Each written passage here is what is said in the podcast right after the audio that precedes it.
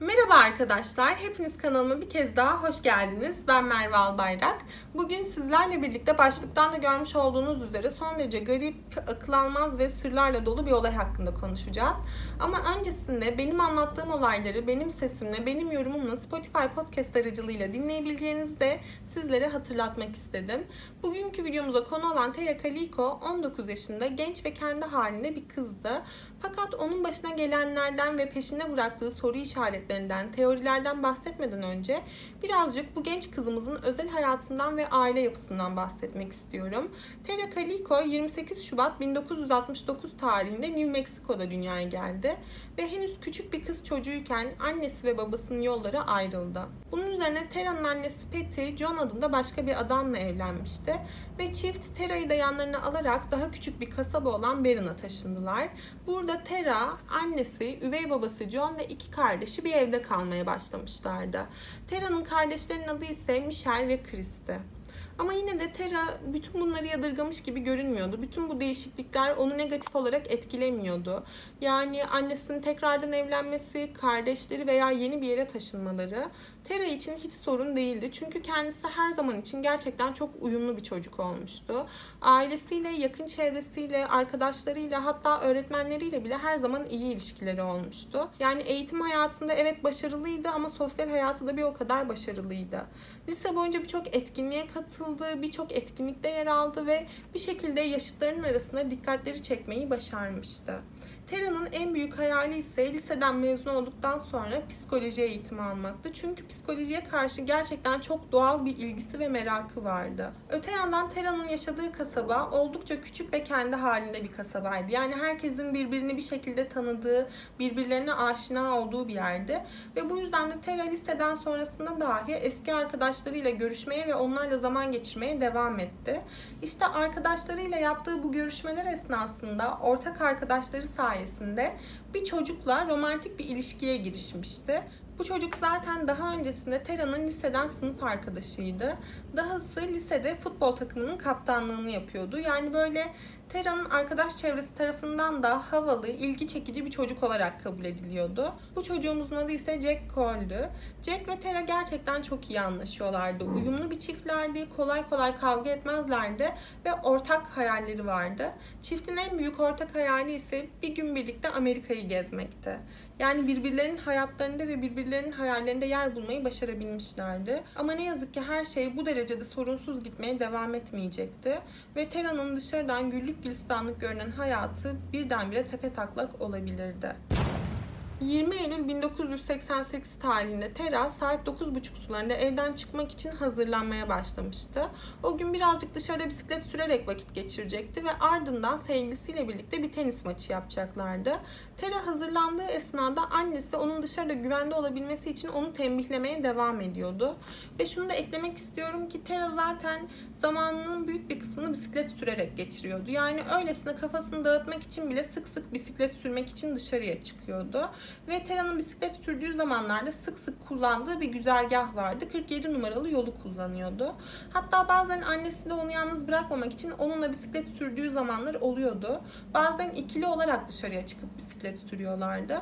Ama son zamanlarda yaşamış oldukları garip bir olaydan dolayı Tera'nın annesi son zamanlarda ona eşlik etmeyi bırakmış bir haldeydi. Bu olaya da kısaca değinecek olursak anne kız yakın bir zamanda dışarıda bisiklet sürdükleri esnada her zamanki güzergahta 47 numaralı yolda bisiklet sürdükleri esnada onları çok rahatsız eden bir olay yaşanmıştı. Bir minibüs anne kızı takip etmeye başlamıştı ve bu Tera'nın annesi Patty'ye göre öylesine eğlence amaçlı yapılmış bir şey değildi. Ve bu durumdan da Patty gerçekten çok rahatsız olmuştu. O yüzden de son zamanlarda kızı Tera bisiklet sürmek için dışarıya çıkarken ona eşlik etmeye yanaşmıyordu. Fakat kızını da sık sık tembihliyordu. Yani dışarıya çıkarken en azından yanına biber gazı gibi böyle kendisini savunabilecek bir şeyler almasını söylüyordu. Ama Tera hiç de olmuyordu. Çünkü bu olayı annesi kadar ciddiye almamıştı.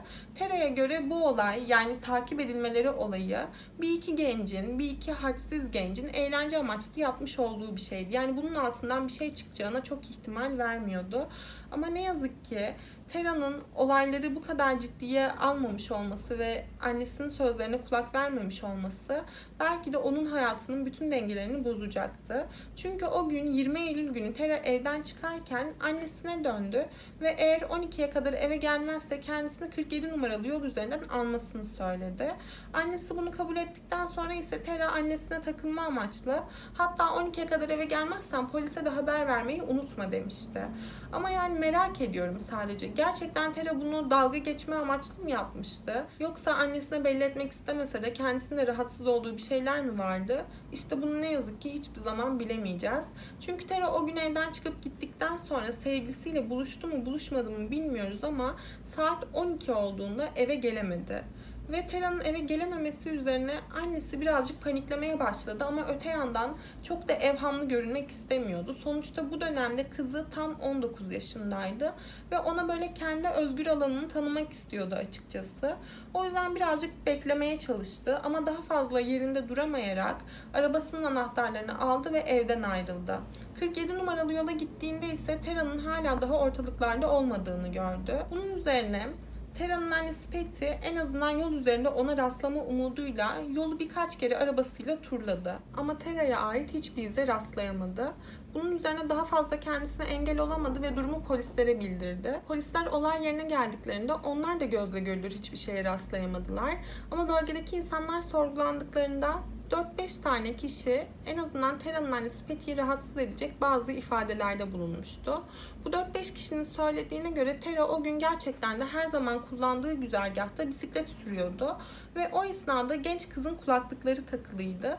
O yüzden arkasından gelmekte olan arabayı çok da fark etmiş gibi görünmüyordu. Ama Tera'nın arkasında o esnada beyaz bir minibüs seyir halindeydi ve böyle Tera'yı sollayıp onun önüne geçip yoluna devam etme gayretinde değildi. Tam tersine bir bisikletlinin hızına ayak uydurmuş gibi görünüyordu. Ve görgü tanıklarının o an Tera hakkında gördükleri tek şey buydu. Yani Tera'yı bir arabaya alınırken görmemişlerdi veya daha farklı, daha dikkat çekici bir şey görmemişlerdi. Ama o gün genç kızın beyaz bir minibüs tarafından takip edildiğine eminlerdi. Bölgede yapılan aramalarda ise Tera'nın kaset çaları ve kaseti bulundu. Ama ikisi de kırılmış ve parçalanmış bir haldeydi. Ama bu bile Tera'nın annesinin umutlarını yeşertmeye yetmişti. Çünkü genç kadının iddialarına göre kızı gerçekten o kadar akıllı, o kadar zekiydi ki eğer takip edildiğini fark ettiyse sırf arkasına bir iz bırakabilmek için, sırf polislere bir ipucu verebilmek için kasetini böyle yolun kenarına doğru atmış olabilirdi. Ama Tera'ya ait bir kaset ve kaset çalar bulunmuş olsa da başka hiçbir ize rastlanmadı. Ne genç kız bulunmuştu ne pembe bisikleti bulunmuştu. Yani birdenbire sanki yer yarılmıştı da yerin içerisine girmişti. Böylelikle Tera'nın kaybından yaklaşık 10 ay kadar bir zaman dilimi geçti. Yani aylar geçiyordu ama genç kıza dair hiçbir iz bulunamıyordu, hiçbir gelişme yaşanmıyordu. Ta ki 15 Haziran 1989 tarihine kadar 15 Haziran günü bir kadın bir marketin otoparkında bir polaroid fotoğraf buldu. Ve bu fotoğrafa baktığında fotoğraftaki detaylar kadını gerçekten çok rahatsız etmişti. Ve bu işte bir gariplik olduğunu düşünerek durumu hemen polise bildirdi. Polisler olay yerine geldiklerinde hemen fotoğrafı incelemeye başladılar. Evet bir gariplik olduğu belliydi. Ama daha sonrasında kadını sorguladıklarında yani bölgede başka dikkatini çeken bir şey olup olmadığı hakkında ona sorular sorduklarında kadın kendisinin market otoparkına girerken park edilmiş beyaz bir minibüsün harekete geçtiğini ve otoparktan uzaklaştığını söyledi. Öte yandan fotoğrafın bulunduğu market Florida'da yer alıyordu. Yani Tera'nın yaşadığı yerden kilometrelerce uzaktaydı. Ve fotoğrafı bulan kadın beyaz bir minibüs gördüğünden bahsettiği için polisler hemen sonrasında çevredeki yolları tutmuşlardı.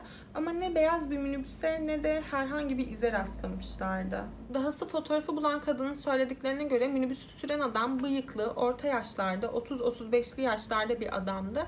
Ve böyle gözlerinin çevresi hafiften buruşmaya başlamış gibi görünüyordu.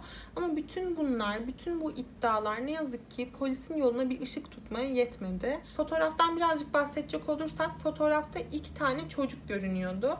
Dar bir alanda yatar pozisyondaydılar ve kız olanın yanında ise bir kitap vardı. Bu fotoğraf tabii ki de birçok TV kanalında yayınlanmaya başlandı. Hatta Amerika'nın en çok arananları programında dahi yayınlanmıştı. Bu fotoğrafın ortaya çıkmasıyla birlikte birçok yakını Patty'yi aramaya başlamıştı. Ve fotoğraftaki kızın Tera'ya ne kadar benzediğinden bahsediyorlardı. Durum tabii ki de Tera'nın annesi Patty'nin de dikkatini çekti çok kısa süre içerisinde. Ama genç kadın ilk başlarda fotoğraftaki kızın kendi kızı olduğunu reddetti. Belki de buna inanmak istemiyordu. Ama daha sonrasında fotoğraftaki detaylar dikkatini çekmeye başladıkça genç kadının umutları da yıkılmaya başladı. Çünkü fotoğraftaki kızın dizinin hemen yanında böyle soluk, eski bir yara izi vardı. Çizik halinde bir izdi bu. Ve Tera'nın annesinin söylediklerine göre Tera da daha öncesinde küçük bir trafik kazası geçirmişti ve bacağında bu tarzda çizik halinde bir iz vardı. Dahası fotoğraftaki kızın hemen yanında bir kitap görünüyordu ve bu kitap da Tera'nın en sevdiği yazara aitti. Yani detaylar gerçekten de çok dikkat çekiciydi ve bu yüzden de Patty bir süre sonra bu kızın kendi kızı olduğuna inanmaya başladı. Yani tabii ki Tera'nın başına gelenlerin üzerinden yaklaşık 10 ay kadar bir zaman dilimi geçmişti. Ve bu 10 aylık zaman diliminde genç kızın ne şartlar altında yaşadığını bilemiyoruz. Bu yüzden de annesinin onu son gördüğü haliyle fotoğraftaki hali arasında bazı değişiklikler olabilirdi. Ama yine de genel hatlarıyla Patty bu kızın kendi kızı olduğuna inanmaya başladı. Bu dönemde bazıları Tera'nın kendi isteğiyle evden uzaklaştığını iddia etti. Ama bu iddialar da genç kızın yakın çevresi tarafından anında reddedilmişti. Çünkü gerçekten çok uyumlu bir çocuktu, çok mutlu bir çocuktu. Ailesiyle veya çevresiyle hiçbir sıkıntısı yoktu. Yolunda giden bir ilişkisi vardı. Yani onu evden uzaklaşmaya itecek hiçbir sebebi yoktu. O yüzden bu iddialar da çok kısa süre içerisinde çürütüldü. Yani Tera'ya ait olduğu tahmin edilen bir fotoğraf dahi davanın gelişimine herhangi bir etki göstermemişti. Tam tersine bu davada yeterince gizem yokmuş gibi birçok soru işareti daha eklemişti. Mesela bu fotoğraf Tera'nın evinden kilometrelerce uzakta bulunmuştu. Yani oraya nasıl gitmişti, neden gitmişti, fotoğraftaki diğer çocuk kimdi bunların hepsi bir gizemdi. Ama çok geçmeden fotoğraftaki diğer çocuğun ailesi olduğunu iddia eden bir çift ortaya çıktı. Ve bu çiftin iddialarına göre fotoğraftaki diğer çocuk kendi oğulları Michael Haley'di. Michael Haley 9 yaşında bir çocuktu ve aynı Tera gibi New Mexico'da yaşıyordu ve babasıyla avlanmak için dışarıya çıktığı bir esnada birdenbire ortadan kaybolmuştu. Çift de aynı Tera'nın ailesi gibi çok çok uzun bir zamandır çocuklarını arıyorlardı ve bu fotoğraftaki çocuğun kendi çocukları olduğuna neredeyse emin gibiydiler. Daha sonrasında Michael'ın ve Tera'nın aileleri buluştu ve birlikte bir dedektif tutarak yollarına devam etmek istediler. Ama tam da bunun eşiğindeyken yeni bir gelişme yaşandı ve Michael Haley'nin vücudu New Mexico'da Zuni dağlarında bulundu. Daha doğrusu kalıntıları bulunmuştu. Yani çocuktan geriye pek de bir şey kalmamıştı. Fakat yapılan incelemelerde fark edildi ki Michael kaybolduktan çok kısa bir süre sonra hayatını kaybetmişti. Ve hayatını kaybetme sebebi de bir çocuk olarak tek başına ormanda kala kalmış olmasına bağlı sebepler gibi görünüyordu. Örneğin aç kalmıştı, sıcağın altında kalmıştı ve bütün bunlar da onun hayatını kaybetmesine sebep olmuştu. Onun dışında onun herhangi başka bir şeye maruz kalıp kalmadığına dair pek bir iz yoktu. Ve şunu da eklemek istiyorum ki Michael'ın hayatını kaybetmesi bulunan Polaroid fotoğrafın çekilmesinden aylar aylar öncesiydi. Yani bu da demek oluyordu ki Polaroid fotoğraftaki çocuk zaten Michael değildi. O zaman fotoğraftaki Tera olduğu tahmin edilen kız kimdi? Yanındaki çocuk kimdi? İşte bunlar her zaman için bir soru işareti olarak kaldı ve daha sonrasında tekrardan dava bir duraklama sürecine girdi. Bu noktada Tera'nın ailesi hala daha bir gün kızların eve geleceği konusunda çok ümitliydiler. Çünkü onun hayatını kaybettiğine dair hiçbir izle rastlanmamıştı. Ve bu yüzden de özellikle Tera'nın annesi her şey kendisine kızını hatırlatıyor olmasına rağmen, bulundukları kasaba, yaşadıkları ev, her şey kendisine kızını hatırlatıyor olmasına rağmen inatla bu evden taşınmayı reddetti. Çünkü bir gün kızı geri döndüğünde ailesini burada bulsun istiyordu. Ama bu evde kalmaya devam etmek Tera'nın annesi Patty'nin acısını her zaman taze tuttu çocuktu ve 2003 senesinde aile daha fazla dayanamayarak Florida'ya taşındı. Bu süre zarfı içerisinde iki yeni fotoğraf daha ortaya çıktı. Bu fotoğraflardan birisi bir inşaat sahasının yakınlarında, diğeri ise bir trende bulundu. Ve bu fotoğraflar da en az ilk fotoğraf kadar, market otoparkında bulunan ilk fotoğraflar kadar dikkat çekici ve garip detaylarla doluydu. Fotoğraflardan ilkinde bir kadın görünüyordu ve kadının yüzü bulanık bir haldeydi. Ağzı da kapatılmış gibiydi. Diğer fotoğrafta ise yine bir kadın vardı ve yanında böyle gülen, eğlenen bir adam görünüyordu. Bu iki fotoğraf Tera'nın annesi Fethiye gösterildiğinde kadın ilk fotoğraftaki kadının kendi kızı olabileceğini ama ikinci fotoğraftan emin olamadığını söyledi. Ve inanmayacaksınız ama bu iki fotoğrafın bulunması dahi Tera'nın davasında polise yardımcı olmaya yetmedi. Ancak 2008 senesinde Rana Rivera adında Valencia'da şeriflik yapan bir adam ortaya çıktı. Ve bu adam Tera'nın başına o gün neler geldiğini bildiğini iddia etti. Adamın iddialarına göre o gün Tera her zaman kullandığı 47 numaralı yol üzerinde bisiklet sürüyordu ve beyaz bir minibüste genç kızı takip ediyordu. Daha doğrusu beyaz bir minibüsteki iki tane genç Tera'yı takip ediyordu. Ve böyle eğlence amaçlı Tera'yı sollamaya çalışıyorlardı. Fakat o esnada küçük bir kaza gerçekleşti ve gençler panikleyerek Tera'nın vücudundan kurtuldular. Ama olay gerçekten bu şekilde gerçekleşmiş olsaydı en azından Tera'nın hayatta olmadığına dair mutlaka bir iz bulunurdu diye düşünüyorum. Şerif'in iddialarından sonra tabii ki de insanlar ondan en azından böyle şüphelileri işaret etmesini beklediler. Ama bu sefer de Şerif bu insanları, bu gençleri tutuklayamayacağını çünkü elinde olayların bu şekilde gerçekleştiğine dair hiçbir kanıt olmadığını söyledi. Ve bu yüzden de şüphelileri tutuklayamayacağını söylüyordu. Bu durum tabii ki de Tera'nın ailesini çok çok kızdırdı. Yani eğer tutuklayamayacaksa, bu durumu cezalandıramayacaksa neden gündemi meşgul etmek için böyle bir şey ortaya atıyordu? Hem Tera'nın ailesinin tepkilerini çekti hem de halkın tepkisini çekti. Ama burada bir şey eklemek istiyorum ki Bence bu insanların dikkatini dağıtmak amaçlı yapılmış bir şey olabilir. Ve eğer bir şerifi buna alet etmeyi başarabiliyorlarsa belki de Tera'nın başına bizim düşündüğümüzden çok daha farklı bir şeyler gelmiş olabilir. Çünkü bütün bunlar yaşanırken Tera'nın davasından sorumlu karakola 2-3 kere damgalanmış bir halde mektup geldi. Fakat bu mektuplarda gönderici ismi yoktu veya mektuplar adrese ulaşmadığı takdirde geri gönderilsin diye bir iade adresi de yoktu ve bu durumda son derece şüpheliydi. Dahası mektubun üzerinde yapılan incelemelerde herhangi bir DNA örneğine falan da rastlanmamıştı ve bu mektuplardan böyle küçük bir çocuk fotoğrafı çıkmıştı. Bu fotoğraflardaki çocuğun ağzı bantlı falan değildi ama birileri kalemle çocuğun ağzının üstünü çizerek sanki bantlı gibi göstermeye çalışmıştı ve bu fotoğrafları da postalayarak karakola göndermişlerdi. Polisler ilk başlarda yani birkaç tane gencin kendi çaplarında eğlenmek için böyle bir şeyler yapıyor olabileceklerini düşündüler. Ama daha sonrasında medyum olduğunu iddia eden bir kadın ortaya çıktı ve rüyalarında sık sık Tera'yı gördüğünü iddia etti. Bu medyumun iddialarına göre ise Tera uzaklardaki bir striptiz kulübünde çalışıyordu. Fakat daha sonrasında birileri onun hayatına son vermişti. Polisler bu kadının iddialarıyla birlikte şöyle bir varsayımda bulundular. Belki de karakola gönderilen mektuplarla bu kadının bir ilgisi olabilirdi. Yani sırf işte ortaya attığı iddialara bir dayanak sağlayabilmek için, dikkatleri üzerine çekmek için ve yaptığı şeyi böyle güvenilir bir şey haline getirebilmek için böylesine bir şey yapıyor olabilirdi. Ama benim aklıma bu noktada daha farklı bir şey geliyor. Şerif'ten sonra bu kadının da ortaya çıkması dediğim gibi belki de başka insanlar tarafından sağlanmış olabilirdi. Yani evet Tera'nın başına bir şey gelmişti ama polislerin bunu çözememesi için sürekli polislerin gidiş yolunu saptırıyorlardı. Ve bu da bana gerçekten Tera'ya bunu yapan kişi veya kişilerin çok güçlü olduğunu düşündürüyor.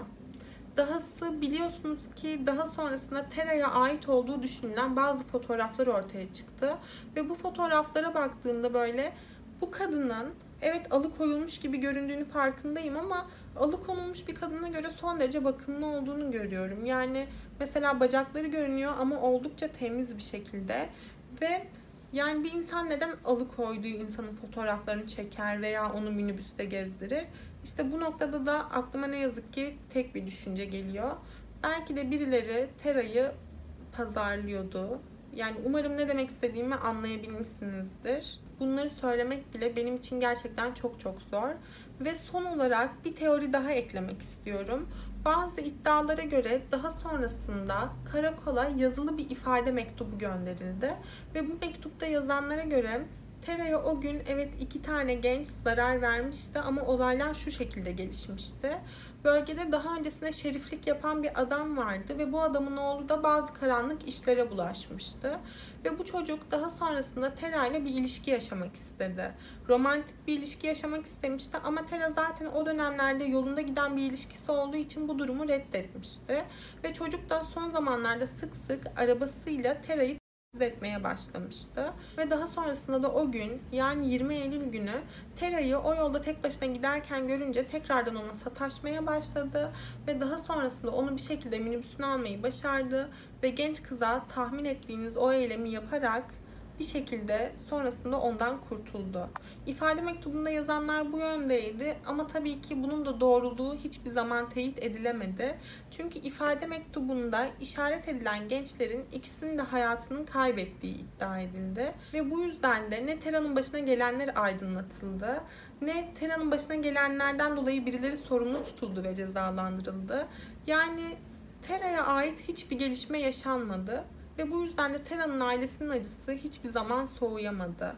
Son olarak şunları da eklemek istiyorum ki Tera'nın annesi kızının kaybından sonra defalarca kez felç geçirdi ve ömrünün son yıllarını da penceresinin başında oturup camdan dışarıyı izleyip kızının gelmesini bekleyerek geçirdi ve daha sonrasında da ne yazık ki kızı bulunamadan hayatını kaybetti. Tera şu anda günümüzde yaklaşık 34 yıldır kayıp bir halde. Ama bana kalırsa ben de Tera'nın hayatını kaybettiğini düşünmüyorum. Belki de birileri tarafından zorla çalıştırılmak durumunda kaldı ve daha sonrasında da ailesine yaşattığı bunca şeyden sonra belki de geri dönmeye cesareti olmadı veya medyumun iddia ettiği gibi birileri daha sonrasında onu çalıştırıp çalıştırıp en sonunda onun hayatına son vermiş de olabilir. Ve benim de şöyle bir teorim var ki belki de medyum gelecekten haber getirmiyordu. Belki de işte kendi üçüncü gözüyle gördüğü şeyleri söylemiyordu da bir şekilde bu olaylara şahit olmuştu ve Tera'ya bunu yapan insanların hedefi haline gelmeden belki de bu olayı aydınlatmaya çalışıyordu. Bu da bir ihtimal tabii ki. Ama benim bu olay hakkında anlatacaklarım bugünlük buraya kadardı. Eğer sizin bu olay hakkında bildiğiniz daha fazla şey varsa veya herhangi bir teoriniz, varsayımınız varsa mutlaka yorumlarda bizlerle paylaşmayı ihmal etmeyin. Biliyorsunuz ki detaylı yapılan yorumları başa sabitliyorum. Fakat başa sabitlenmiş bir yorum varsa siz kendi yorumunuzu o yoruma cevap olarak bırakın ki sizin yorumunuz diğer yorumlar arasında kaynamasın. Bir sonraki videoda görüşmek üzere. Kendinize iyi bakın. Hoşçakalın. Beni diğer sosyal medya hesaplarım üzerinden takip etmeyi unutmayın.